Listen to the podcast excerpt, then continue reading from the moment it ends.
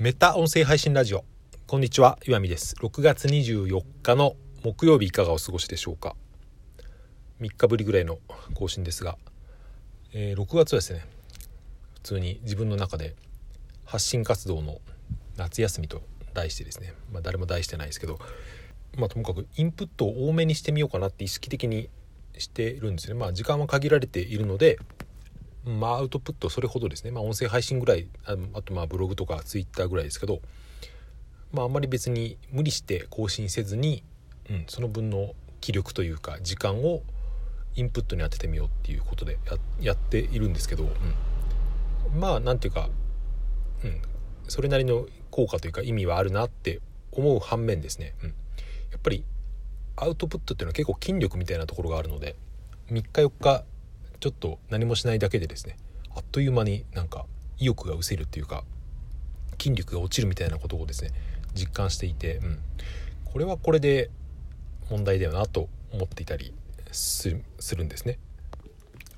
だそれを自分の中で言語化してみると発信っていうのにですね含まれるものにもいくつかその要素みたいのがある気がして、まあ、大きな一つが言語化っていうことなんですけどこれはやっぱり何て言うかサボるべきじゃないなっていうのは思ったんですよね。うん、別にその発信しなくてもいいから何かしらの頭に浮かんだことを言葉にするっていうのはですね、うん、これは筋力であるあるわけだしなんかやんなくなるとどんどんやんない方向に行っちゃうわけですからそれは良くないなと思いつつでも発信って別にアウトプット以外の側面もあったりすると思うんですよね。なんて言うんだろうそういう承認欲求とかそういうつながり要素とか、うん、その辺のところはですね別に何て言う僕の中ではそれほどこだわる必要はないと思っているところで、うん、まあこれはバランスの取りようなのかなと思いつつ、えー、ベラベラと喋りましたが、えー、特に何て言うかテーマのようなものはないんですけど最近読んだ本とか、うん、ニュースとか見てですねいろいろ思うところがあったので、まあ、それについて喋ってみようかなと思ったんですけど、うん、あまりにも雑然としすぎてると、うん、なんか聞いてる方もあれあれかなと思うので一つ何か切り口をですね見つけようかなと思って、うん、マーケティングをテーマにですねちょっと最近読んだニュースとか本を話してみようかなと、まあ、それほど別に何て言うかかっちりはしないんですけど、うん、一応そういう視点で見たらどうなるかなってで僕はやっぱりマーケティングってですね前前から言われてるかもしれませんけど結構重要なことだなと思っていたりとか、うん、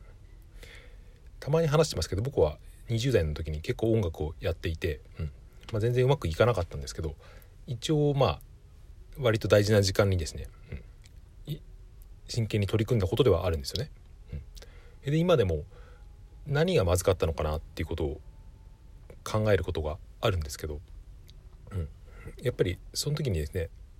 僕の結論として一つあるのが、うん、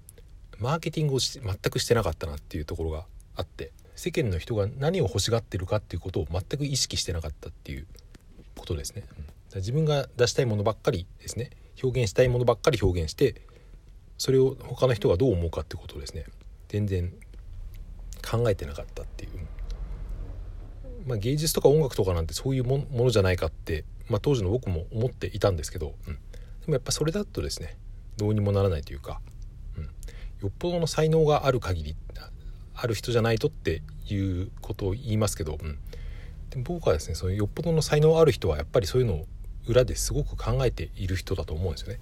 だそういうマーケティング的なことを全く考えないでうまくいってる人っていうのはおそらくこの世に一人もいないんじゃないかと今では思うようになってます。それで見たニュースのことなんですけど今日の朝ぐらいにですね昨日の夜かな。あの髪の毛薄毛の原因にですねなんか脂肪を多く取る人が薄毛になりやすいみたいのが結構 NHK ニュースかなんかのトップかなんかに出てですね、うん、そんなにトップにするほどのニュースかいなと僕は思ったんですけど。まあでもこれはですねうんまあ定番ネタというかこれはニュースという意味じゃなくて結構そういう広告の中ではですね薄毛のネタというかそのなんだっけ？育毛剤とか、うん。まあ、カツラもそうかもしれませんけどそういうのって定番なんですよね。なぜ定番なのかなっていうとやっぱりそこにはですね、うん、もう人の何て言うかですね欲求というか、うん、ヘルプがですねペインがあるわけですよねすごい。でそれのそのペインとかヘルプを満たすためだったら、うん、多少のお金はいとわないっていう人は一定数いると。別に割合で言ったらそんなに多くはないけどでもその深さというかですねはすごく大きいものだということで、うん、まあ言ってみればですねその、うん、薄毛の人を相手に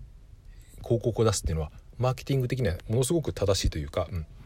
すごく適しているわけですよね。まあ、そこにはもちろん競争というか競合もたくさんいるので、まあ、激戦にはなるんですけど、うん、その何て言うか確率はヒットする確率は高いというか。またその魚釣りの例えで言うと、うん、餌に食いつく魚がいる可能性は高いというか、うん、植えた餌植えた魚がですねいるということですけど、まあ、NHK のニュースでそれを扱うのは何て言うか、うん、別に扱う必要もないと思ったし割とそういうのって、うん、なんか品がないというかそれはニュースのことじゃなくて何て言うかそういうすごく困ってる人に、うん、あからさまな広告を出してお金をむしろうとするっていう行為は僕は個人的にはあんまり好きではないんだけど、うん、でもその構図としてですね、うん、すごく困ってる人がいるというかその情報をすごく欲しがっている人がいるものに対して、うん、絞って情報を提供していくっていうのは、まあ、それは言ってみればマーケティングでですね、大大小あるけど必要であることは間違いないっていう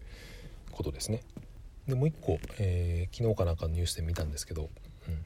ファスト映画っていうのが最近問題になってるっていうニュースがあってファスト映画っては何かというと映画館とかで上映されてる DVD とかの映画をですね10分ぐらいのなんかすごい要約のまとめにしてそれをですねインターネット上で多分無料だと思うんですけど公開しているっていうですね。まあそれで、うん、収入がそのクリエイターの方は収入が減って困っているっていう話ですけど、うん。まあ、確かにそれは、うん、著作著作権とか無視してるし、うん、その法的に問題ある行為だと思うんですけど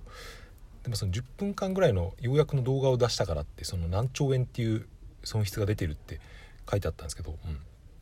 果たしてそれは本当なのかなっていうのは僕は思うんですよね。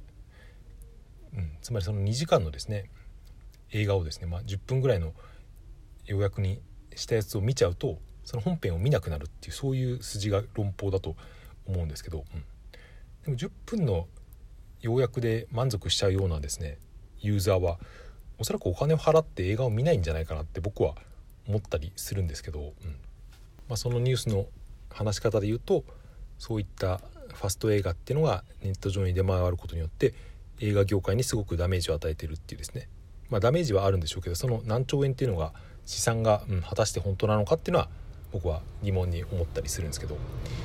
これ同じような話でちょっと前にあの漫画をですね無料でインターネット上に公開してっていうのもありましたけど、うん。まあ、それもですねまあ、割と似たような話なのかなと思って。あれは要約とかじゃなくて本当に漫画のページを普通にインターネット上にだ、えー、公開して誰でも読めるようにするっていう海賊版のサイトでまあそれをやってた人は確か捕まったと思うんですけどどうですかね。僕の場合は、まあ、うん、別にその広告まみれのサイトに行ってまで漫画を読もうとはあんまり思わないし、うん、そこで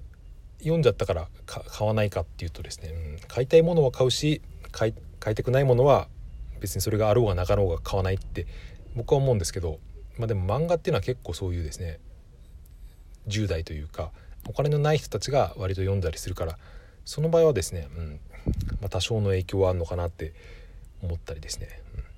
うん、でもこれマーケティングとあまり関係ない話でしたけど、はい、まあでもそこにもですねそういう、うん、お金はないけど漫画が読みたいっていう強烈なニーズはあるわけですね。まあ、それを満たす方法が違法だったっていうことでまあそれは良くないことですけど、うん、でもなんか人が集まるものを知っとくってその構図を知っとくっていうのはですねやっぱり僕は、うん、これからいろんなことをやっていく上で必要だなっていうことですね。でもなんかこういう話し方をしてると僕はなんかそれを容認しているように聞こえるかもしれませんけど、うん、その著作権侵害は僕は、うん、絶対ダメだと思ってますと。はい。えー、まあ、中途半端な話ですけど、うん。まあ、今日の話はこのぐらいにしてですね。またぼちぼちとはい。アウトプットをやっていこうかなと思います。はい。